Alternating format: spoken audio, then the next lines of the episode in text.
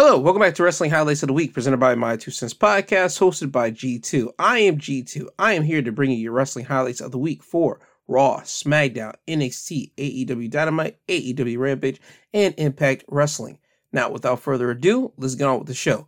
On Monday Night Raw, we will have the United States Champion Seth Rollins opening up the show as he's in the middle of the ring. Seth will mention that he is still the United States Champion after all the chaos that happened last week. He would mention him supposedly supposed to go against Bobby last week, but Bobby just utterly demolishing him. And then Austin Theory cashing in his money in the bank, but not succeeding. Once he says this, the crowd will chant that he is stupid, and they're referring to the he as Austin Theory, talking about him cashing his money in the bank. Seth would say, Listen, he's going to be out here later, and you guys can tell him how stupid he is when he comes out. So then Seth would proclaim that since he has held the United States Championship, he has made it the most predominant championship on Monday Night Raw because he is the one that's holding it. So as soon as he says this, out walks Bobby Lashley. Bobby Lashley will come out here, and his whole main goal is to let Seth know that he wants his United States Championship back, and he is going to go through anyone to get it. This will lead to Mustafa Ali coming out because Mustafa was supposed to go against Seth last week. He was going to take the challenge, but Bobby would attack him backstage and take that opportunity away from him. So Ali will come out and Bobby would tell Ali, listen, if you get in this ring, I'm gonna make that butt kicking that I gave you last week pale in comparison. So Mustafa Ali would think about it for a minute, but then he would get in the ring and Bobby would fling Ali off of him. Ali would go back at Bobby, and Seth would, just like he did last week, sneak out of the ring, leading to a match between Bobby and Ali. And so they have this match. Bobby would win by referee stoppage when Bobby would apply the hurt lock on Mustafa. Mustafa would not tap out. He would just end up passing out, and the referee would call for the bell. Again, Bobby would just absolutely dominate Mustafa in this match. And even at points in the matchup, Bobby would tell the referee to make Ali quit before he has to hurt him. So Bobby was trying to show some restraint on Mustafa, but Mustafa was not trying to quit.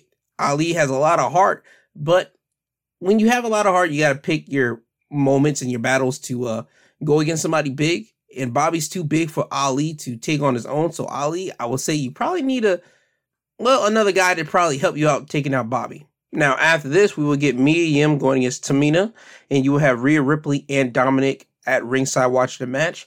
Mia Yim would win the match by pinfall by countering the Samoan drop into eat defeat for the win. Now, as this match was happening, you will see damage control with Nikki Cross backstage watching this match, and the commentators were trying to pick up on who are they looking at in this match. We will get this answer because as Mia Yim was walking backstage, Damage Control will walk up to Mia Yim and offer her a spot on their team for War Games. And Mia will tell him that she doesn't have a problem with Bianca or Alexa or Asuka, but Iyo would tell Mia not to take long on her decision and then walk away. So Mia now has a decision. Did she join damage control or did she decline to offer? We would get her answer later in the night. Now, after this, we would get Matt Riddle going against Chad Gable with Otis in his corner. Chad Gable would get the win by pinfall thanks to Otis's help. When Riddle was looking to hit the RKO on Chad Gable, Gable would reverse the move into a backslide pin. And as the referee was counting, Gable would put his feet on the bottom ropes and Otis would hold Gable's feet there. And that would add extra leverage for Gable to get the win. So now both Alpha Academy members Chad Gable and Otis have a win over Riddle and Elias as this rivalry thing is still going on between all four of these men. Now, after this, we get Miz TV. Miz comes out here dressed in his best Mr. Rogers impersonation gear. He's now out here in his suit, and this is to present Miz as an innocent looking man instead of this big time elitist that he usually looks whenever he's wearing a suit. But the thing is, he's not wearing a red, like, comforter sweater jacket like Mr. Rogers would. He's wearing like a uh, tanned out sweater, but I digress. He will have a written statement uh, prepared for him because Miz is out here to explain his side of Johnny Gargano exposing him last week. And in the statement, he says that he admits to paying Dexter, but it was because he never got his just due. He just wanted fans to love him and accept him. He would mention that he never took a day off in his 18 years of professional wrestling. Even when he was injured, he still found a way to be in the ring. Miz just wanted to be cheered. Johnny Gargano will come out and poke fun at The Miz for continuing to lie to these people. Johnny will say that nobody believes The Miz because he is a compulsive liar. Johnny will say that The Miz needs to pay what he owes to Dexter Lumis. Miz will say that he is sorry, and he would say he's sorry to Johnny. He said that he's sorry to Dexter. He's sorry to the fans, and he just wants everybody to forget about this. Johnny would say everybody will when you pay up Dexter. But that video that I did play last week, it did get to the WWE officials, and I talked to them, and we both came up with a brilliant idea. At Survivor Series, you will go against Dexter Lumis, and if Dexter wins, you will pay him what you owe him. Also, when Dexter beats you, he will finally get a WWE contract. Miz would accept the challenge and says that when he beats Dexter, it will be awesome. Johnny would tell Miz to turn around so he can say that to Dexter's face, and Dexter will be standing there, but Dexter's disguised as a cameraman. So you see Dexter take off the hat, take off the mask from his face, expose himself, and Miz would roll out of the ring and run up the ramp. So now we know that Dexter Lumis will be going against the Miz at Survivor Series, and hopefully this whole like stupid storyline thing will end. Because personally, I get it. We're trying to figure out a way to get Dexter onto the main roster here, and we weren't trying to go the usual route. Okay, he got called up, or he just returns. We're trying to use him as a stalker. I get it, but I think this is run its course, so I'm happy that they're putting it into this at Survivor Series. Also, what I forgot to mention earlier was that also at Survivor Series, it was announced that AJ Styles will be going against Finn Balor because AJ threw out a challenge to Finn earlier in the night and it would just be made official. So at Survivor Series, we get Finn Balor going against AJ Styles as well. Now, Dominik Mysterio would go against Shelton Benjamin. Dominik would have Damian Priest and Rhea Ripley in his corner. Dominik would win the match by pinfall thanks to Priest distracting Shelton Benjamin when Shelton will be talking to Priest because Priest is just jaw jacking. And Dominik would grab Shelton, throw his shoulder into the ring post, then finish off Shelton with a frog splash for the win. So Dominik would win, and now he has another victory over a WWE legend. First victory was over AJ Styles. Now this one's over Shelton Benjamin. So that's two now. Now, after this, it's time for everybody's favorite moment. It's time for the explanation of why Austin Theory cashed in his Money in the Bank briefcase on Seth Rollins. Let's talk about it. Let's talk about that briefcase. Let's talk about that Money in the Bank contract. It was an anchor on Austin Theory. Look at Roman Reigns. Nobody's been able to touch him in the past two years. No one. And has he looked vulnerable? Well, whenever he does, which is rarely, the bloodline's there. Look at my cash ins. I tried at SummerSlam. Brock Lesnar was there. Clash at the Castle, Tyson Fury was there. And if they weren't there, the bloodline certainly would have been. Roman Reigns is unstoppable, and that scenario of me cashing in, it doesn't exist. So, what did I do? What did I put in my brain and decide to do? I thought, what is the best thing to do after this? And that is going after one of the greatest champions of this past decade, Seth Rollins. And where was he? On his back, in the middle of that ring I had him beat. A Town down and Bobby Lashley.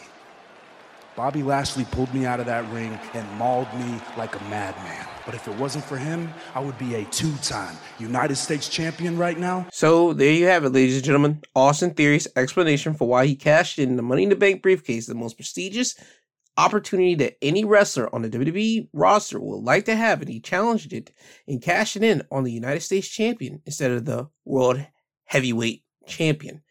Again, now I understand his theory, pun intended. I get why he did it, but here's the deal. Last week on Monday Night Raw, whenever Theory had his match with Shelton Benjamin, and I thought this was a throwaway line at the time. On commentary, Corey Graves was making the note to everybody that Austin Theory has only held on to that briefcase not even half of its allotted time slot that you're supposed to have it for.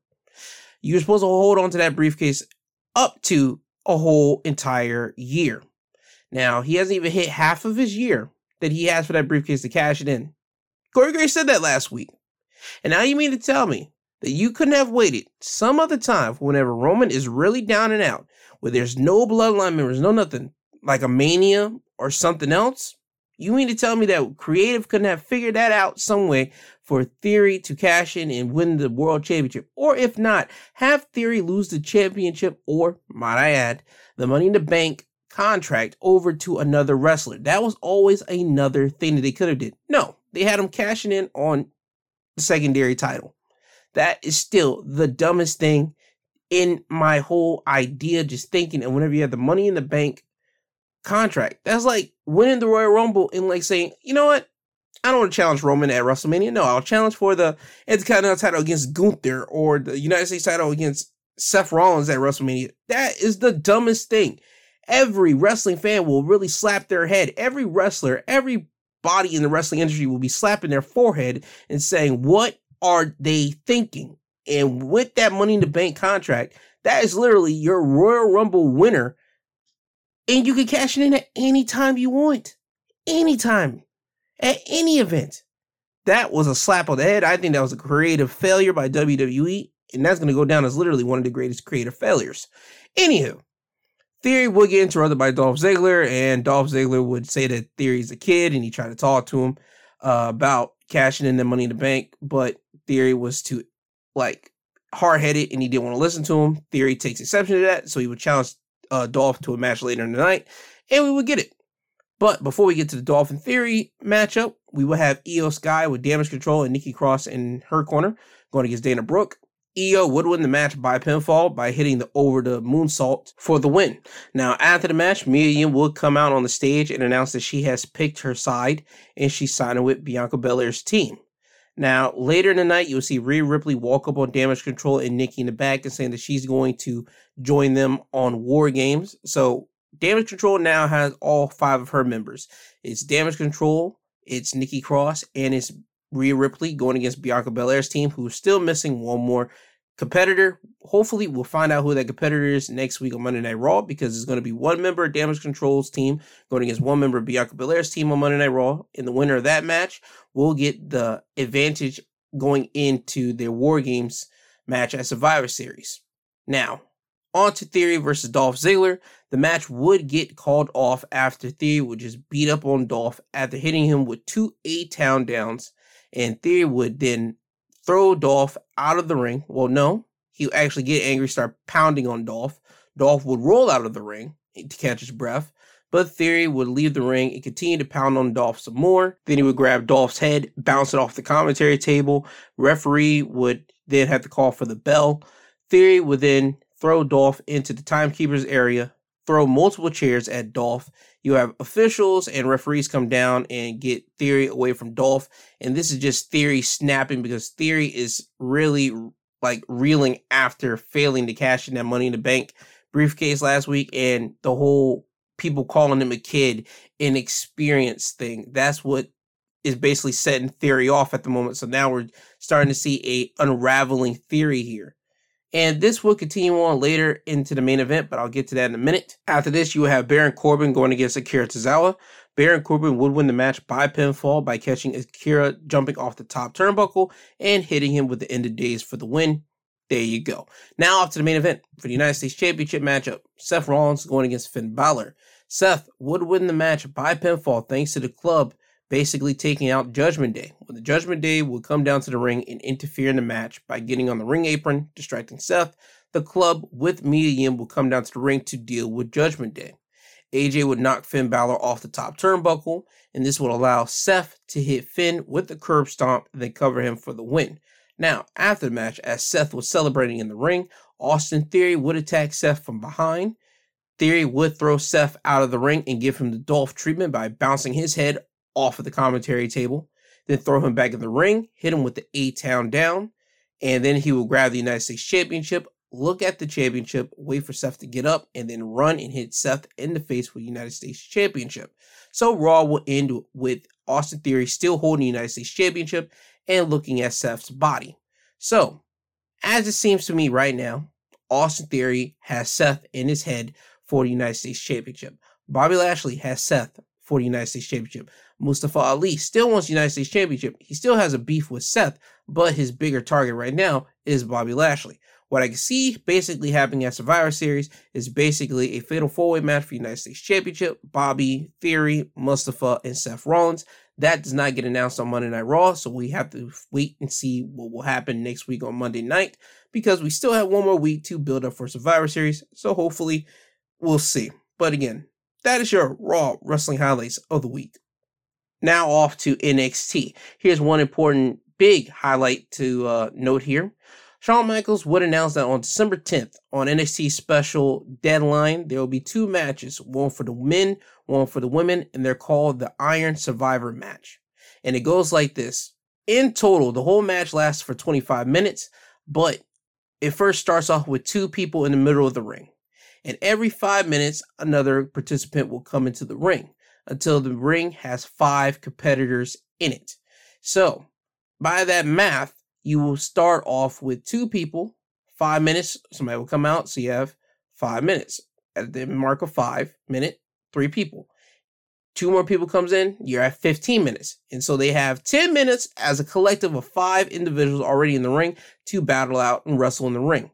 And by the end of the 25 minutes, the person with the most wins, as in pinfall, submission, or disqualifications, you will become the next well, number one contender for the NXT champion or for the women, the NXT women's champion. Now, here's the thing that goes along in this match, and this is where we're going to get into some funny business here. If you happen to get pinned in this Iron Survivor matchup and you have a victory already, your victory will no longer count and that victory will be deducted from you and you will have to go into a box, as they call the penalty box, and you have to stand in that box for a whole 90 seconds. So that's a minute and 30 seconds that will be taken away from you that you will then have to wait in the box. And then after those 90 seconds are done, you get back into the ring and participate back into the match.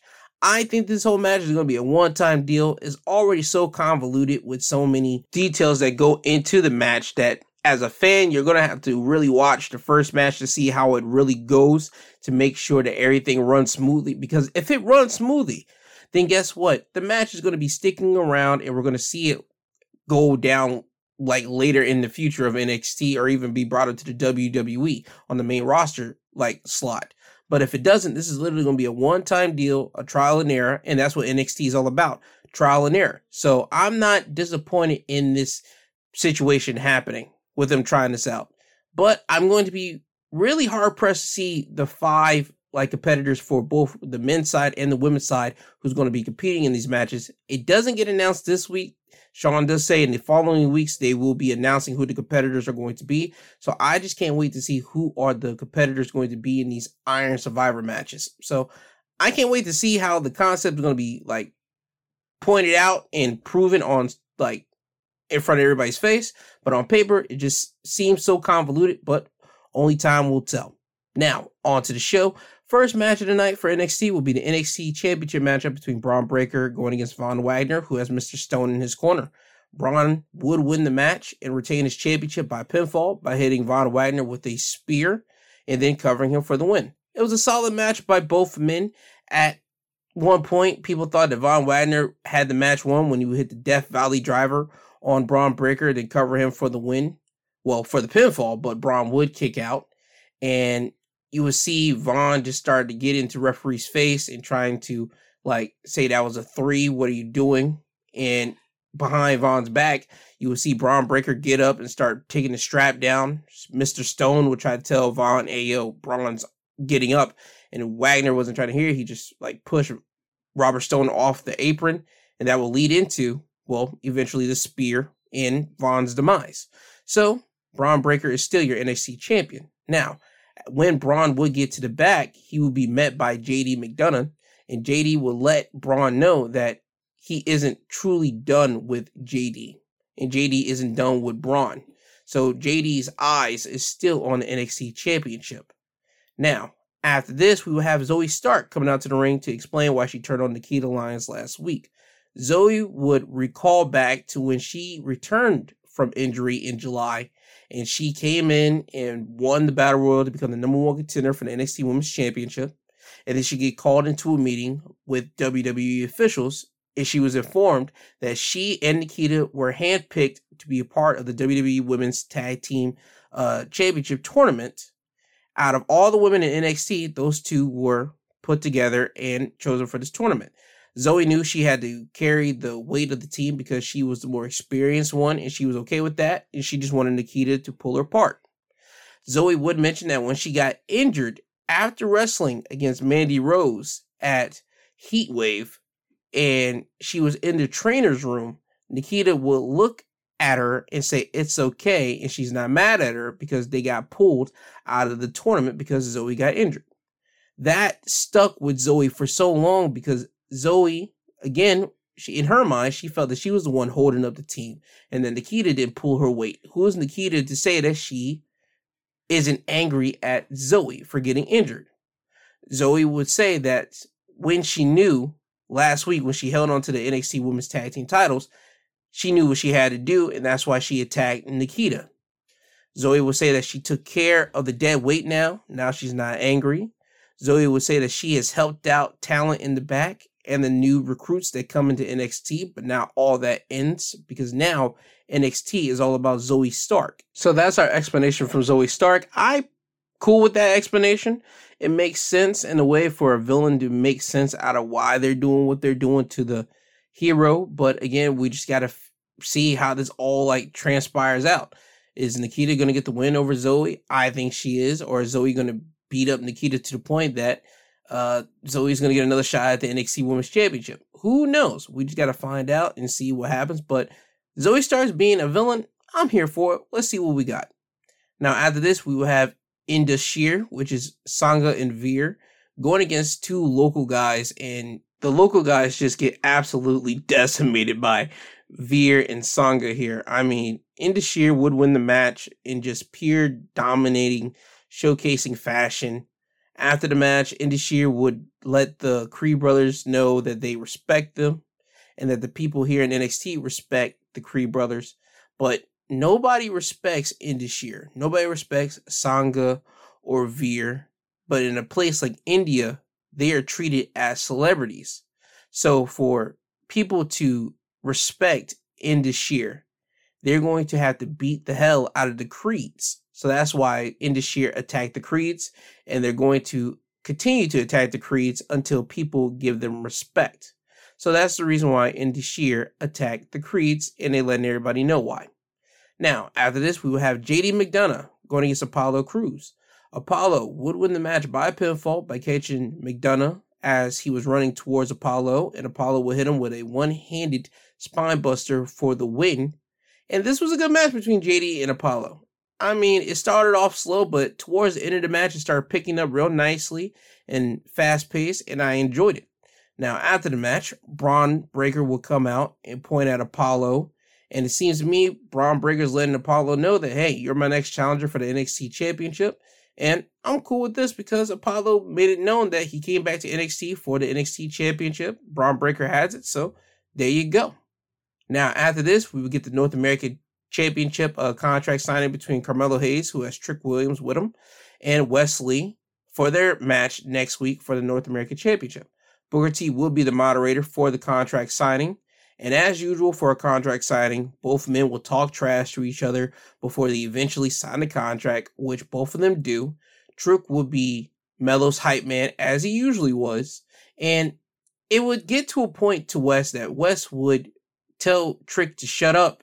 And I'm not going to hold you. Melo would hit one of the coldest lines I've ever heard out of a wrestler's mouth. It feels real good to have this moment right now. Don't nobody care about how you feel. How you feel when you smashed your head into the locker last time. Trick, shut up! This is between me and your meal ticket now. Hey, Wes, you know what? Hey, I'm at that point where I will first 48 you in front of all these witnesses and nobody's gonna do a damn thing. Did you guys just hear what I heard? You just heard Carmelo up just tell this man, I'm going to first 48 you in front of these group of witnesses and nobody's going to say nothing. Now, let me mind you again, we're still in the exact same year. We haven't left it yet. We're still in the exact same year where Carmelo said at the beginning of the year that he was going to put people on Gildan t shirts. And again, for people that don't know what that means, I want you to look up what that means. When somebody says, I'm going to put you on a Gildan or I'm going to put you on a t shirt, it's basically almost the exact same thing as first 48 you. Carmelo has basically been threatening people on NXT live on television, and they just been letting that thing just fly. So again, with Stokely saying his soundbite last week, I know somebody's going to continue with this one, and somebody's going to steal that, and that's going to be a part of wrestling culture, wrestling Twitter for some time. So, Carmelo, I thank you for that. Now, Booker T would interrupt both of these gentlemen and let them know, hey, you guys aren't going to do nothing here. You're going to say that for next week, and y'all going to have the best match possible next week for the North American Championship. So that's what will happen. Both men did not touch; they just constantly jaw jack with each other, and that was the end of that segment. Now, going on to the next thing, we had a tag team matchup of Briggs and Jensen with Fallon Henley in their corner, going against the Dyad, who had Joe Gacy and Ava Raine in their corner. The Dyad would get the win by pinfall thanks to a distraction from Kiana James. Kiana would come down to the ringside and grab Fallon by the shoulder to talk to her. Kiana would try to strike Fallon, but Fallon would duck it and then strike Kiana in the face.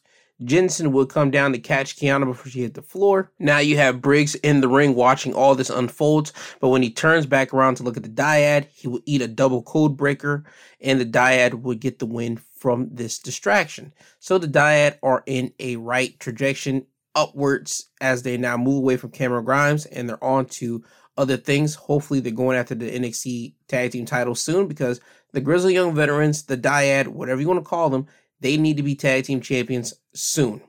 Now, after this, we have Tatum Paxley with Ivy Nile in her corner going against Indi Hartwell. Indi would win the match by pinfall by taking Tatum's protective mask off of her face and then kicking Tatum behind her knee. Indi would then throw the mask over to Ivy and then finish off Tatum with a forearm behind the head for the win. So we're seeing a more, again, ruthless side of Indi Hartwell here. Indi is no longer that good goody two shoes type character who's just going to let things just fly by her anymore. No, she's going to take action against people. So this is her just taking action to try to get whatever she wants out of the NXT. So Indi's on that type of trajectory now. Now it's time for the main event for the NXT Women's Championship and a last woman standing. Alba Fyre going against the champion Mandy Rose. Mandy Rose will retain her championship thanks to Isla Dawn. When Alba had Mandy dead to rights on the commentary table, Mandy's on the commentary table, laid out. Alba would then set up a ladder and start climbing it and as she would reach the second rung, top rung of the ladder, she felt a presence, and then she turned around on the ladder, and it was Isla Dawn, who is a NXT UK wrestler who's now been moved over to the NXT American roster now. She would then spray mist into Alba's face, and then pie face Alba off the ladder, and Alba will crash through the commentary table. Now, Mandy would already have rolled off the table when Alba would crash through the table. So as the referee was making the count, Mandy would get to her feet by grabbing the ring ropes to stand on her feet, beating the 10 count. Alba Fyre did not. So that's the reason why Mandy Rose is still your NXT Women's Champion. Now, I'm not going to hold you. I thought somewhere, somehow, Toxic Attractions, Gigi Dolan, or Jacy Jayne would have came out there to help out Mandy some way. But no, they were out. They got took out by Alba Fyre. They were still continuing on with that and they actually allowed Mandy to try to take on Alba by herself. And Mandy put up a nice, valiant effort. You saw her try and try, but just couldn't put Alba down. And in the end, it was another new person coming into the NXT roster over here to take down Alba and basically help Mandy retain her championship. Again, Mandy has been a solid NXT Women's Champion. I don't think nobody expected her to hold on to the title for as long as she's been doing it for a year and some odd weeks now. Nobody expected it. I didn't. So again, Mandy has been a solid NXT Women's Champion, and it all comes down to who are they going to have her lose the championship to? Me, if I'm hedging my bets, I say either Nikita Lyons or mm, I say Roxanne Perez. Because again, unless we turn Mandy into a good girl or turn have her turn babyface. I don't know who else besides those two other women are going to take the title off. I don't know who, but that is your NXT wrestling highlights of the week.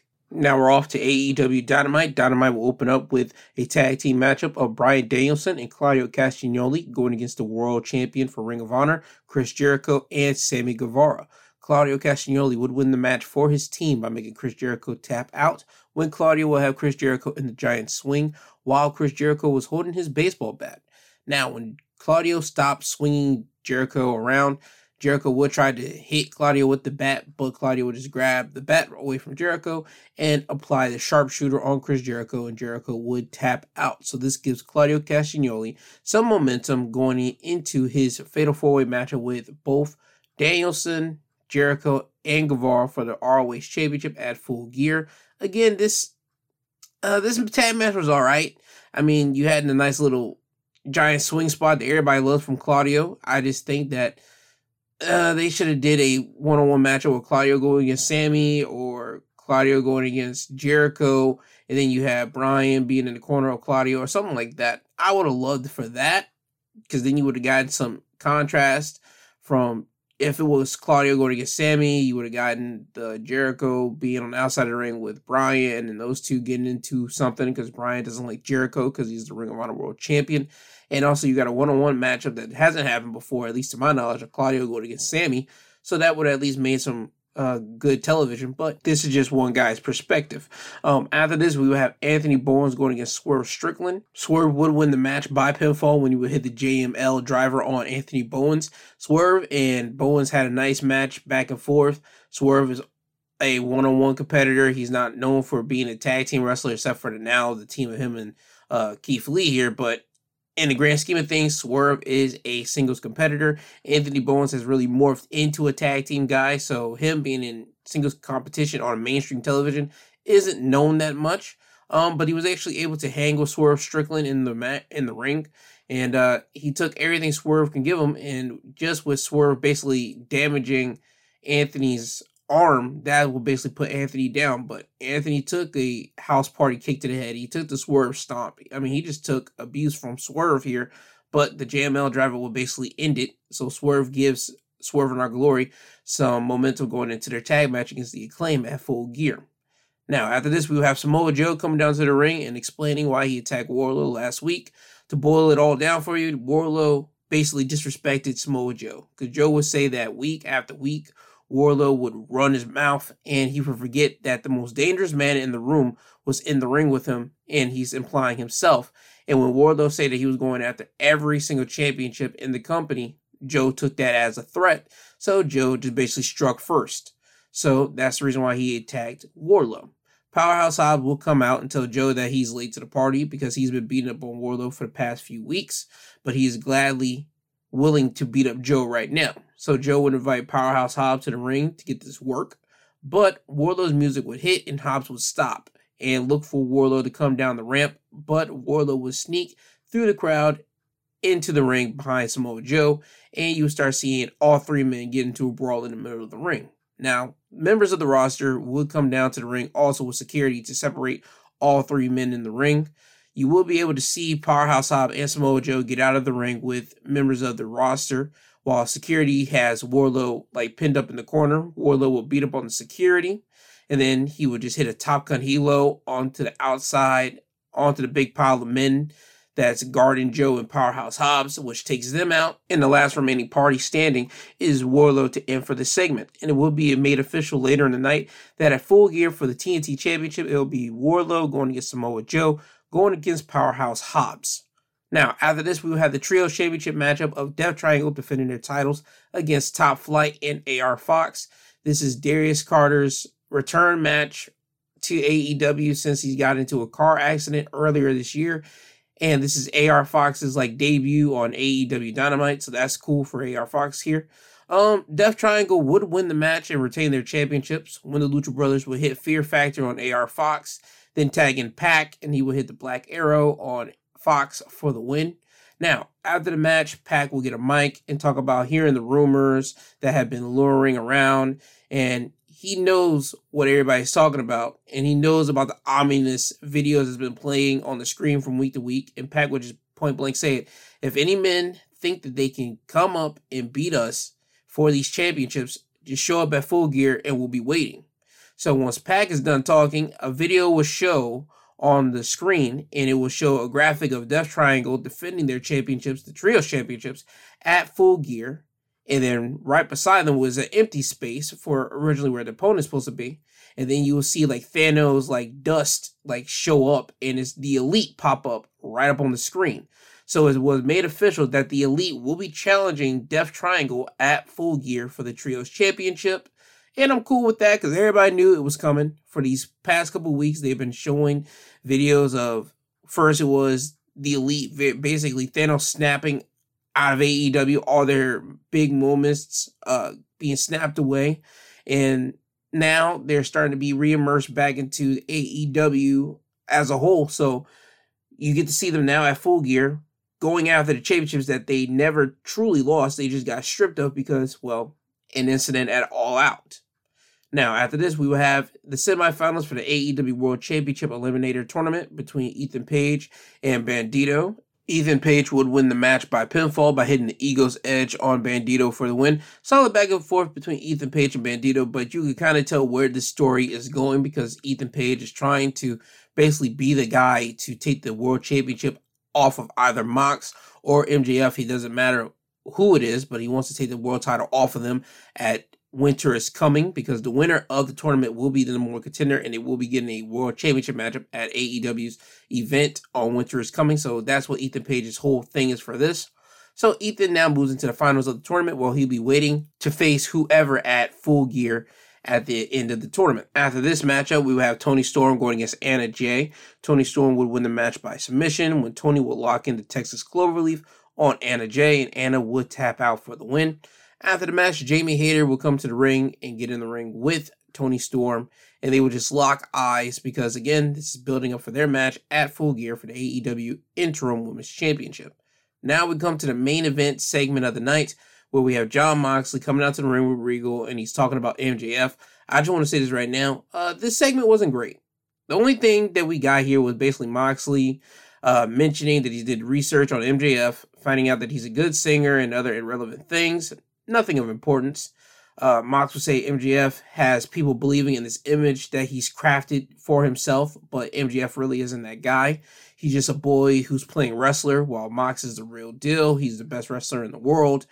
Mox would say that at full gear, he wants the real version of MJF to show up. And then as he says this, Stokely Hathaway will start walking down to the ring, and then the firm comes down. The firm beats up on Mox. Regal will try to interfere and help out Mox, but Regal will get beat up on too. And this will lead to MJF coming out. And MJF will save the day. He'll beat up on the firm and he would basically get the firm out of the ring. He would grab a microphone, tell Mox he didn't save Mox because he likes him. He just saved Mox because he doesn't want to hear from Moxley's fanboys about beating Moxley at full gear and Mox wasn't all the way healthy. MJF will say that he needs that championship more than he needs food, water, or air. And then Mox will get in MJF's face and tell him that he better bring the fight to him because if he doesn't, Mox will reach into MJF and bring it out of him. Now, the only interesting note out of this whole entire segment was when MJF was talking to Mox and he talks about how he's going to beat him at full gear. He goes and says this one interesting line here. He says, I won't even need a ring to beat you, Mox. And he looks at Regal and says, Isn't that right? And as Regal is just standing there and he's mean mugging and scowling Max, he has the brass knuckles in his hands. And if people don't remember this, I'll give you a quick little history on this right now. Last year at Full Gear, MJF had a match with Darby Allin. And Darby Allin and MJF's whole buildup was that MJF was upset that he could not break Darby's psyche. He could not get under the skin of Darby Allin. And he called Darby Allin a trash wrestler. He wasn't a real wrestler. He wasn't a professional wrestler. And MJF says, I can beat you with a headlock takeover. And at the end of their match at full gear, he hits Darby Allin with the Dynamite Diamond Ring and he beats Darby, technically, with the headlock takeover. That was a legit final move that he did on Darby Allin to win his match with Darby at full gear. So MJF did not tell a lie. MJF, I feel here, is not telling a lie. He's not going to use the Dynamite Diamond Ring here.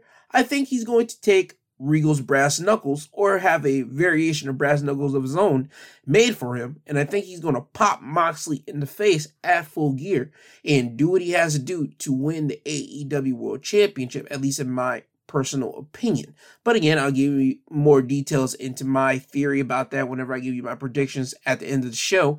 But that's just my thing on that. And also, Here's another thing I didn't like about the build up for this uh, championship matchup right here between Moxley and MJF. I didn't like the firm whole uh thing being involved in this. I didn't like that the firm got separated from MJF so quickly.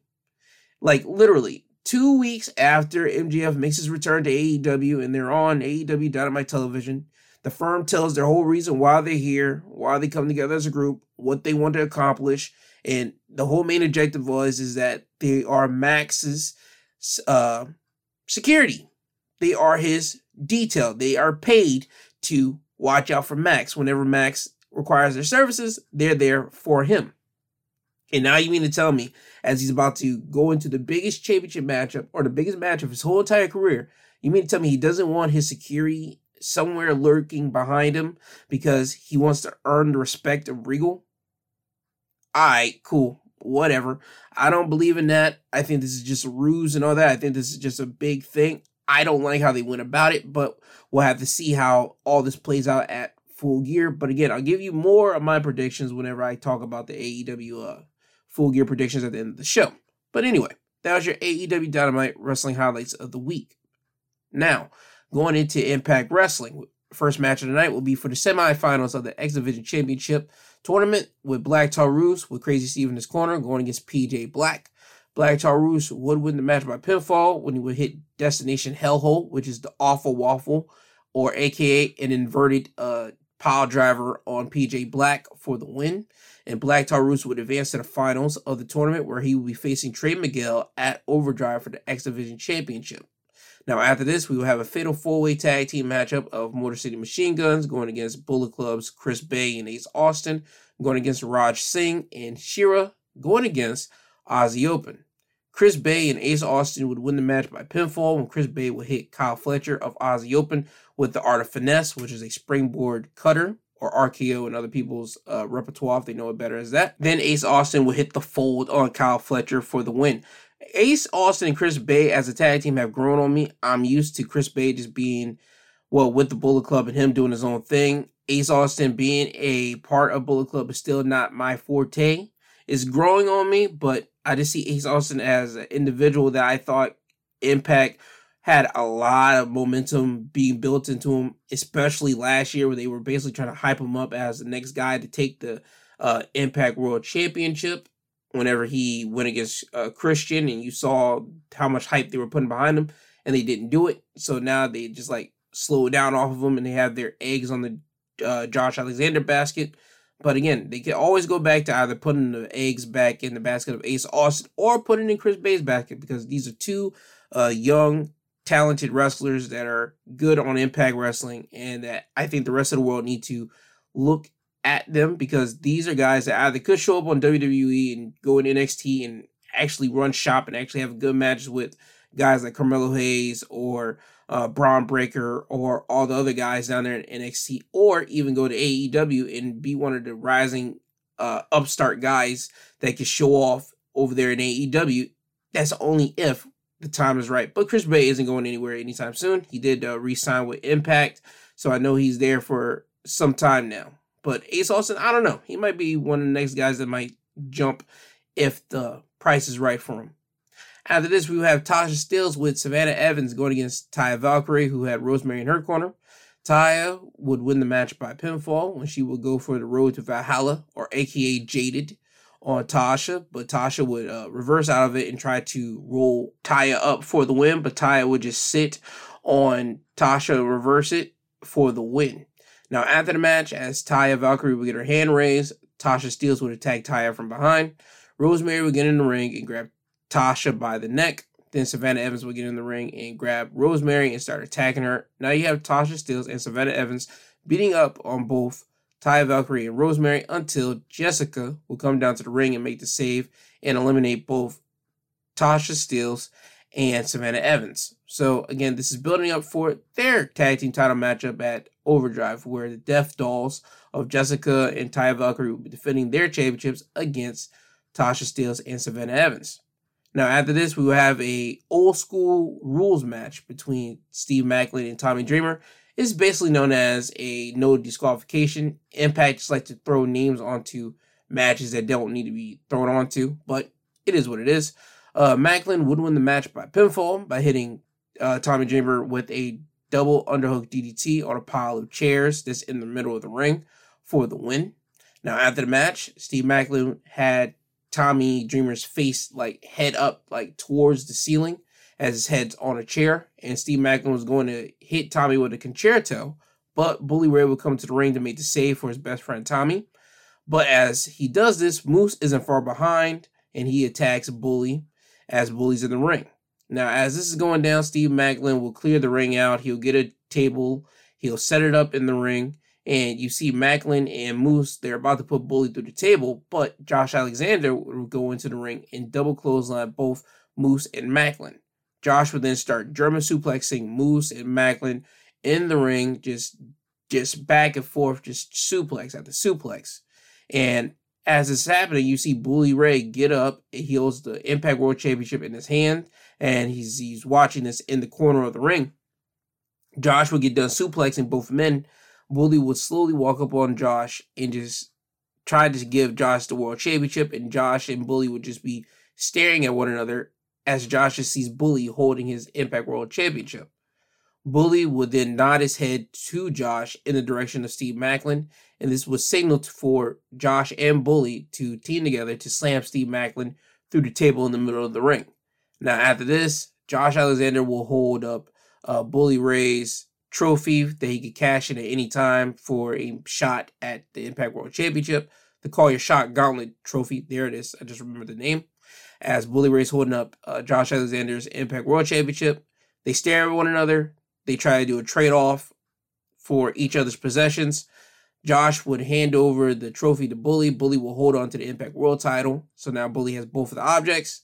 Josh just stares at Bully. Bully stares at Josh. Then Bully will finally hand Josh's Impact World Championship.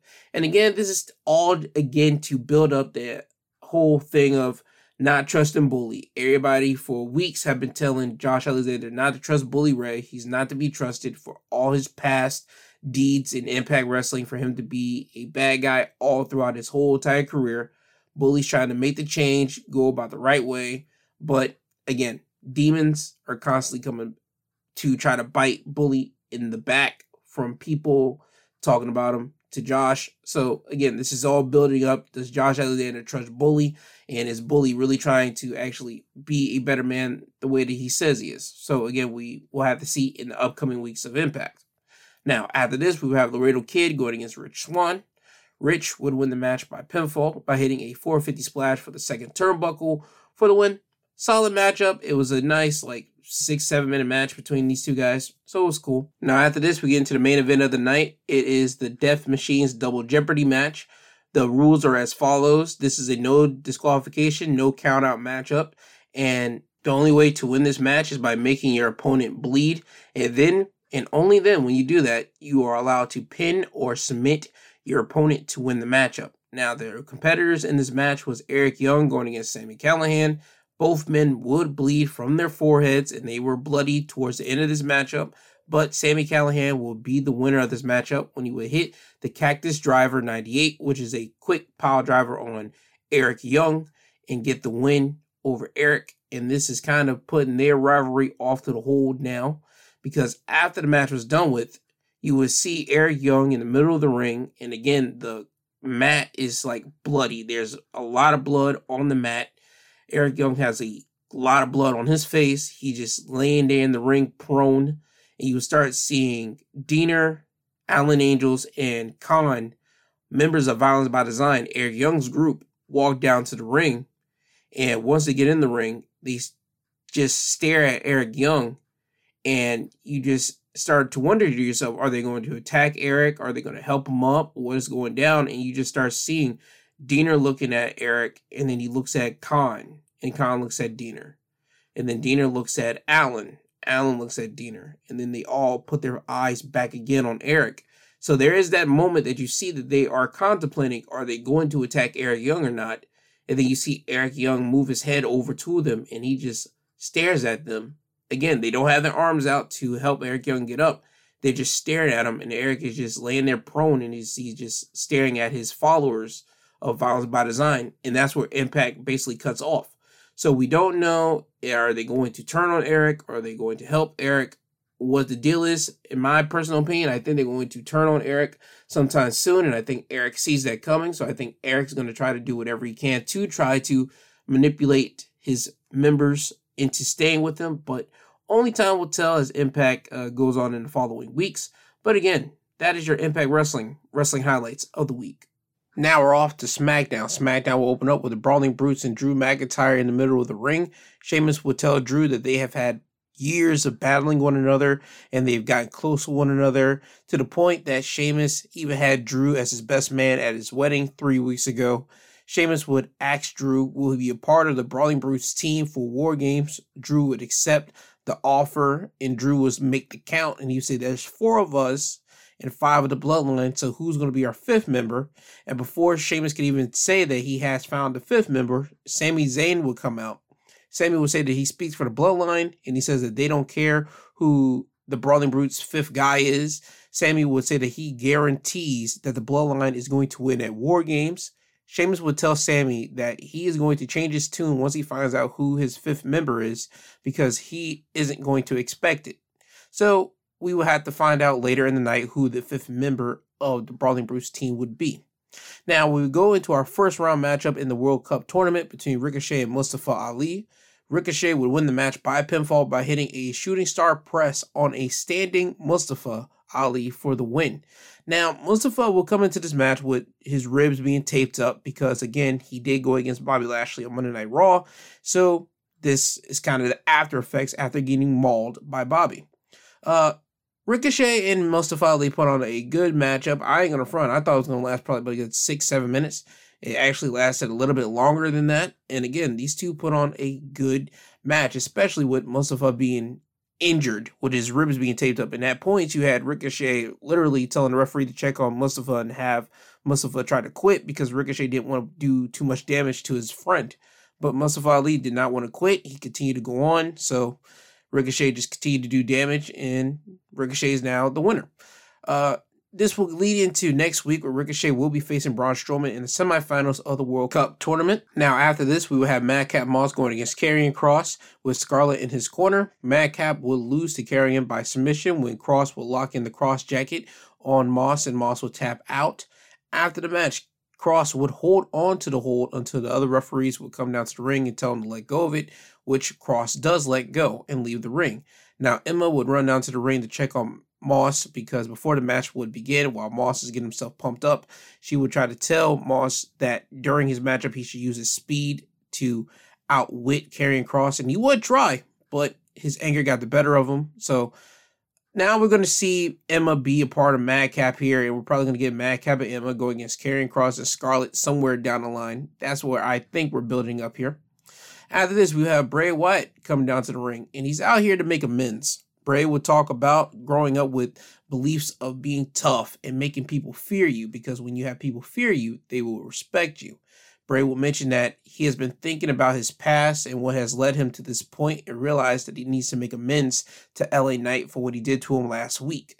Knight will come out and talk about for the last seven days, he has thought about the cheap shot that Bray gave him, and each time he thinks about it, he gets upset more than the last. Knight will say that hearing Bray say that he wants to make amends has Knight wondering about Bray's apology. Knight would say that looking into Bray's eyes, he sees that Bray respects him because Knight doesn't fear Bray. Knight would then get in the ring and say that with that being the case, he would get close and then slap Bray across the face and then quickly leave out of the ring and get on the ring apron. Knight would say that we're even now. So you see Bray start getting agitated and he just walks a little bit and he just gets on the mic and tell Knight that he's fighting his urges to do something to him right now. And he lets Knight know that this decision that he's about to make will change his life. And Bray says that, okay, we're even now. And he extends his hand out to Knight. Knight would again then slap Bray in the face and then jump off the apron and start walking up the ramp and he says that's a two for one special, and nobody does that to Knight because this is Knight's house now. So again, now you have Bray pissed off. Now you have unlocked something in Bray because Bray would just take a knee and just look at Knight as he's walking up the ramp, and Bray does not like lose any con like he just stays on Knight. His eyes are locked centerfold on it, and the camera just stays right on Bray's eyes, just locked in on Knight. So you would see Knight basically get not jumped, but he would get beat up later in the night because as Knight was trying to leave the arena, as he opens up the door, he would see a Bray Wyatt mask figure standing outside of the arena waiting for Knight. And then later on, you will see like Knight laid out on the floor with a lot of like objects and materials on top of him, and you see backstage officials and other people trying to take the crap off of Knight as Knight's just laid out. So this thing between Bray Wyatt and LA Knight, it is not ending. It seems that we're just beginning. And also, I do want people to notice this as well, is that I feel that this is a Rock and Mankind situation here, but a more ramped up version on the Mankind uh, side and a more lessened version on the Rock because the Rock and Mankind back and forth in or like late 90s, like 98, 99, uh, Rock would always like downtrot the Mankind. He would always be able to get the come up with on the Mankind. And with this, Bray Wyatt is taking on the Mankind mantle because Mankind was a persona of Mick Foley. Mick Foley had three personas: Dude Love, Mankind, and Cactus Jack, and then you had the real man, Mick Foley himself. Bray Wyatt, he has that kind of thing right now because right now in this current uh, caricature that we have of Bray Wyatt, you're starting to see the real Bray Wyatt here. He's not coming out here in goofy clothing. He's not coming out here in Hawaiian shirts. He's not coming out here in red sweaters. He's coming out here in regular civilian style gear, which you would think Bray will be wearing on as you see him just walking up the streets. And you got to remember, he still has the Mister Rogers, uh, Bray Wyatt style of gear that he wants to wear whenever he turns into that guy. He still has the Eater of Worlds Bray Wyatt, and he can still turn up on the Fiend version of Bray Wyatt. So this is a more turned up version to me of what Mankind is, and I think that's what Bray is going with with this situation here. But again, times could change. I don't know. I'm just looking at this. I see Bray and LA Knight as a Rock Mankind situation. That's where I made the comparison between these uh, situations here. But anyway, that's just me being a nerd. Uh, after this, you will have Shayna Baszler with Ronda Rousey in her corner going against Shotzi Blackheart. Uh, Shotzi would win the match by pinfall when Raquel Rodriguez would come down to the ring to even the odds after Ronda would distract Shotzi multiple times in the match. Uh, Shayna would try to break Shotzi's arm by stomping on it, but Shotzi will move her arm out of the way and then roll up Shayna Baszler for the win. Now, after this, you will have the six man tag matchup of Imperium going against the New Day and Braun Strowman. Xavier Woods would get the win for his team by pinfall when the New Day would hit up, up, down, down on Marcel Barthel for the win. And you would see at one point Gunther could have broke up the pin, but Braun got in the ring and Gunther just straight up just ran out of the ring because we're making it seem that Gunther is afraid of Braun because Braun could take Gunther's chops and he's a slightly bigger version of Gunther. Like he's taller than him and he has like muscled up. So again, we're trying to make this thing that Gunther is kind of a little bit afraid of Braun here. And we're trying to make people want to see Braun versus Gunther for the Intercontinental title because the winner of the World Cup tournament will be the number one contender for the Intercontinental Championship. And Braun is in the World Cup tournament and he's in the semifinals. So that's what we're trying to do with this right now. Speaking of the World Cup, we would get to the uh, not finals, but the main event of SmackDown, which is the last first round matchup for the World Cup tournament. It is Butch with the Brawling Brutes and Drew McIntyre in his corner, going against Sami Zayn, who has the bloodline in his corner, that is the Usos and Solo Sikoa. Butch would win the match by pinfall thanks to the bloodline and the Brawling Brutes, with Drew fighting outside of the ring. As Sami was about to hit the Helluva Kick, on Butch, Jay would get in the ring to try to get away from Sheamus. Sheamus would then drag Jay out of the ring, and this would allow Butch to hit the bitter end on Sami Zayn for the win. So Butch will be facing Santos Escobar next week in the semifinals of the World Cup tournament. Now, after the match, this is where chaos reigns supreme, and everybody will continue to be fighting outside of the ring. Both groups will continue to be fighting until Roman Reigns comes out. Roman Reigns comes out, he beats up on the Brawling Brutes before he gets in the ring with Drew McIntyre. Then you see both men battle in the ring, but Roman would get the better of it by hitting Drew with a spear. Then you see Sheamus get in the ring, and now you have him brawling with Roman. Roman would hit Sheamus with a Superman punch, knocking Sheamus down, and as Roman was set up to hit the spear on Sheamus, Kevin Owens' music would hit, and Kevin Owens would walk to the ring. Now, Kevin Owens would get in the ring and he would start brawling with Roman. And at one point, he would get the better of Roman by stomping him out in the corner of the ring. And once he turns around, you will see Sami looking at Kevin Owens and Kevin Owens looking at Sami. And there's just a moment of those two just walking in circles around each other and they're just staring at one another. The fans are anticipating it, who's going to hit who first, but you'll see Ridge Holland get in the ring, take Sami Zayn out of the ring uh, Roman would try to attack Kevin Owens with a spear, but Kevin Owens would hit Roman with a stunner, and then Roman would roll out of the ring. Sami Zayn would see Kevin Owens hit Roman with a stunner, and he looks astonished by that, and he just has to look at Kevin Owens as he's looking at Roman Reigns. And that's where SmackDown ends with Kevin Owens now being the fifth member of Team Brawling Brutes. And we have our War Games match official team bloodline of Roman Reigns, the Usos, Solo Sikoa, and Sami Zayn going against Team Brawling Brutes. It is Ridge, Butch, Sheamus, Kevin Owens, and Drew McIntyre uh, next Saturday at Survivor Series in War Games. And also, they would announce that next week it would be Drew McIntyre and Sheamus going against the Usos in a standard tag team matchup, but the winners of the tag team matchup will get the advantage going into War Games. So that's happening next week on SmackDown. So with that, that's your SmackDown wrestling highlights of the week. Now going into AEW Rampage, this is the last Rampage going into full gear. It will have starting off with the first round matchup in the World Championship Eliminator Tournament between Lance Archer and Ricky Starks. They will start off fighting backstage and then moving it into the crowd and then finally into the ring. Uh, Ricky Starks will get the win by pinfall by hitting a spear on Lance and then quickly rolling him up for the win.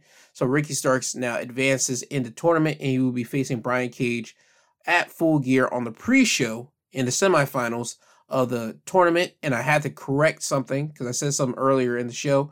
I said that the finals will be held at full gear. That is wrong because Tony Khan had to correct that. He said that the finals will be happening on Dynamite. So Ethan Page will be waiting for who either wins between Ricky Starks and Brian Cage on Dynamite, and then they will have their finals matchup in the finals of the World Championship Eliminator Tournament, where the winner will be facing whoever comes out as the AEW World Champion at after full gear at Winter is Coming. So I know that was a lot to ingest, but quick clip notes version is finals next week on Dynamite. Ethan Page going against either Ricky Starks or Brian Cage. There you go. So after this, we have the FTW Championship matchup between Lee Moriarty, who has Stokely Hathaway in his corner, going against Hook. Hook will win the match by submission when Hook will reverse out of the Border City stretch and turn it into the Red Rum, and Moriarty would pass out, making the referee ring for the bell. This was a match that Hook was supposed to win because obviously they're not trying to have Hook lose yet. But this match actually gave Hook more time in the ring. It gave him more time with a guy that's of his age but has more time in the ring, like years under his belt. So Hook was able to at least be more in the ring with Lee Moriarty, and it didn't look weird. It actually made it look like Hook was trying to keep up with Lee Moriarty. And I actually like that because I would like to see Hook be more involved in the AEW Dynamite product more, whether it's on Dynamite or Rampage. It just seems that we've lost the momentum of Hook I understand we're trying to keep him as a as an attraction, like an MJF type deal, but you can't do that with somebody like a Hook character for like per se. The last time we had him on television was him and Action Bronson going against 2.0, I believe. But Hook needs to be on television just a little bit more. He needs to get more ring experience. He needs to get more camera time. So I hope AEW puts more time into Hook on the product instead of just like having him be drift off in the back doing nothing. Um, after this, we have Athena going against Madison Rayne. Athena would win the match by pinfall by hitting a power bomb transition into a code breaker for the win. After the match, Athena would continue to attack on Madison until Mercedes Martinez would come down to the ring and make the save. And Mercedes would get in the ring and Athena would bail out of the ring. So it seems that they're trying to hype up Mercedes Martinez going against Athena at Ring of Honor's final battle uh, show that's happening in December because Mercedes Martinez is their Ring of Honor Women's Champion and Mercedes Martinez has been out of action for some months. So this will be a nice little match between both of these ladies. I'm not sure if they even wrestled like on television before. I'm not sure they did it in NXT, but they probably did it on the Independence. But it's going to be a nice like refresher course for everybody to remember exactly who Mercedes Martinez is, and also Athena gets to wrestle a vet like Mercedes Martinez on a big open stage to let again let people know who Athena is. So that will be a excellent match when those two actually collide with each other. Now, going into the main event of Rampage, we will have Jun Akiyama and Konosuke Takeshita going against Eddie Kingston and Ortiz. Jun Akiyama would win the match for his team by pinfall by hitting an exploder suplex on Ortiz for the win. This was a dream match for Eddie Kingston. He called for Jun Akiyama. I mean, he's been saying that he wanted Akiyama for some time now, and Tony Khan just basically gave Eddie Kingston this matchup here. And Eddie Kingston, throughout this whole match, he was trying to like keep his eyes on Akiyama. Anytime he did a move, he would just keep his eyes on Akiyama. Anytime he hit a strike on uh, Takeshita, he would move his eyes back to Akiyama. He wanted to get in the ring so bad with Akiyama, and it just seems that anytime he could try to like attack Akiyama, he would do it. Because again, Eddie Kingston, he is a pit bull. He's a guy that wants his respect. He's a guy that wants to get the respect for, of people that he respects, and he respects Akiyama so much. So I'm glad Eddie Kingston was able to get this matchup with Akiyama. But in the end, that is your Rampage uh, wrestling highlights of the week. Now, before I get you guys out of here, let me give you my predictions for AEW Full Gear. I'm not going to do too much of the pre-show matches because on the pre-show we got the 10-man tag, we got the best friends, going against the factory. The best friends are going to win. That's obvious. Then we got Brian Cage going against Ricky Starks. Ricky Starks is going to win against Brian Cage. That's an obvious one because you're not going to have two bad guys going against each other in the finals of a tournament. You're going to have a good guy versus a bad guy, and you're going to have Ricky Starks going against Ethan Page. So Ricky Starks is going against Ethan Page on Dynamite. There you go. Uh, the triple threat match for the AEW TNT Championship Wardlow going against Samoa Joe, going against Powerhouse Hobbs. I think they're going to continue to have the belt on Wardlow, and they were going to start breaking it down. You have Wardlow going against Samoa Joe, or Wardlow going against Powerhouse Hobbs first, and then you switch it over after that. So Wardlow is going to win this triple threat match, but I think this is going to be a nice, just big three guys just beating each other up. Now for the Trios Championship, we have Death Triangle going against the Elite. I think that we should keep the belts on Death Triangle, giving the belts back to the Elite after they just come back. God, I don't want that to happen. I want them to have a good match, but just giving the belts back to the Elite after they just came back, after Death Triangle's been holding it down, I, I don't see that as a right thing to do. Have them have a good match and have the Elite lose in a good wrestling match. That's cool, but giving them the belts even though they're having a good match with Death Triangle after they just come back from suspension, no. I don't care what anybody says. No.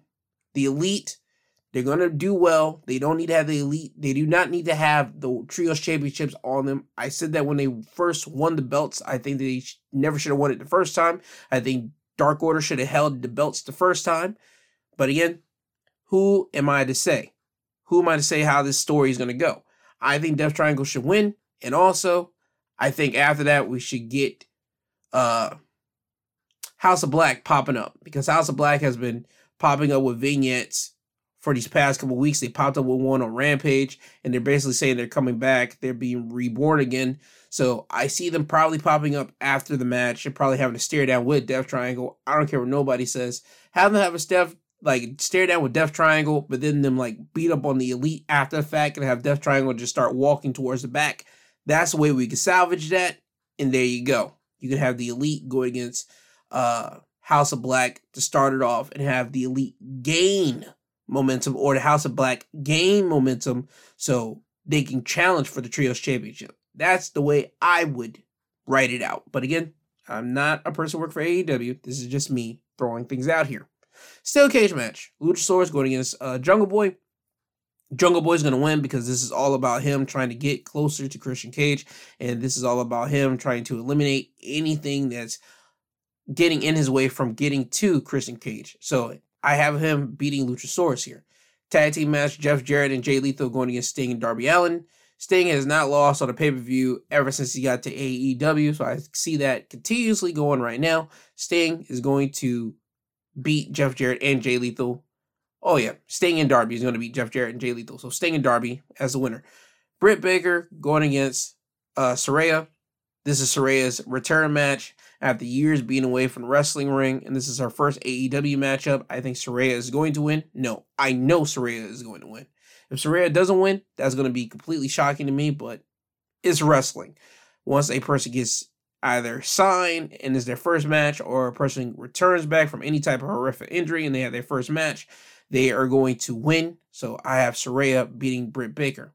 Jade Cargill versus Nyla Rose for the TBS Championship. Jade Cargill is winning against Nyla Rose, and she will get back her actual TBS Championship. There you have it.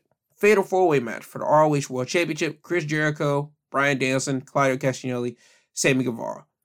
I have Chris Jericho winning this because there's still more Ring of Honor champions that Ring uh, Chris Jericho has to go against. And I think it's going to come down to basically Jericho basically getting in the face of Guevara because Guevara wants to win a world title. And you start seeing it in his face every time Jericho says that Guevara is going to do the right thing. And Guevara just makes the eyes like subtle eyes towards Jericho, like you expect me just to lay down or do something and just have you win. So I think it's going to come down to Jericho and Guevara at one point. Jericho might hit Guevara with a Judas effect and cover Guevara, and then they'll make amends on Dynamite somehow, probably the next Dynamite. Toni Storm versus Jamie Hayter for the interim AEW Women's World Championship. I have Toni Storm winning over Jamie Hayter because it's the interim world championship, not the women's world championship. If it was for the actual women's world championship, I probably would have it different and have Jamie win. But we're still on the collision course for Toni Storm to go against uh, Thunder Rosa for the unified women's world championship. So Toni Storm is going to win this matchup with Jamie. Tag team matchup: The Acclaimed going against Swerve in Our Glory.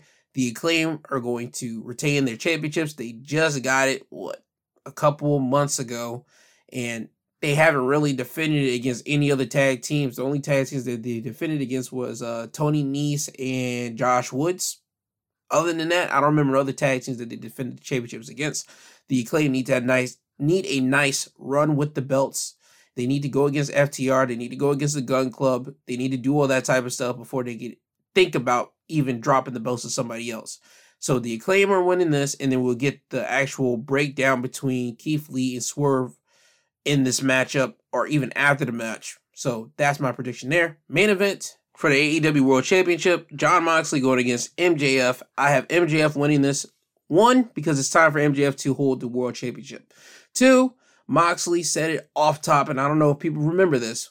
After uh, the uh, the Dynamite after all out. And MJF was out there prancing and parading in front of the people and all this type of stuff. And and Moxley come out there and basically got MJF out of there. Moxley said, "Man, I was supposed to be on uh, vacation right now. I think it's time to give Moxley his vacation." Moxley has held the AEW flag and waited for so long that he had that vacation signed up. Give that man his vacation. Give the belt off to MJF. Let MJF run with that championship and actually give the young prospect his time in the light to let him carry the flag of AEW. That's what needs to happen with AEW. And also, I already said it before. I think Regal is going to swerve and uh, the whole entire crowd. I think that MJF is going to grab the brass knuckles from either Regal or he's going to have his own makeshift brass knuckles and pop Moxley in the face to win the AEW World Championship. He is going to keep his promise. He isn't going to use a dynamite diamond ring, but he's going to use some type of other weaponry.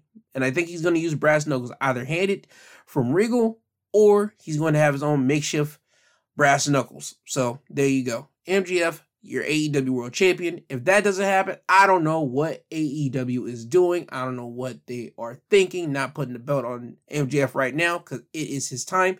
And he's in great, and I mean spectacular like shape when you see MJF. Look at MJF from 2019 to 2022. He is bulked up and he's got himself cut up and he's literally looking like the future of the wrestling business, a guy that actually could be your top guy. And it's time for AEW to have MJF as your top guy, as your world champion. Do it now. So, MJF, your AEW world champion. That is my prediction. Now, with all that being said, this has been Wrestling Highlights of the Week. I will be giving you guys my review of Full Gear tomorrow. Expect that episode. Also, expect my Sunday episode as usual. So, I want you guys to have a great Saturday. I want you guys to be well, be merry. Please don't be dickheads.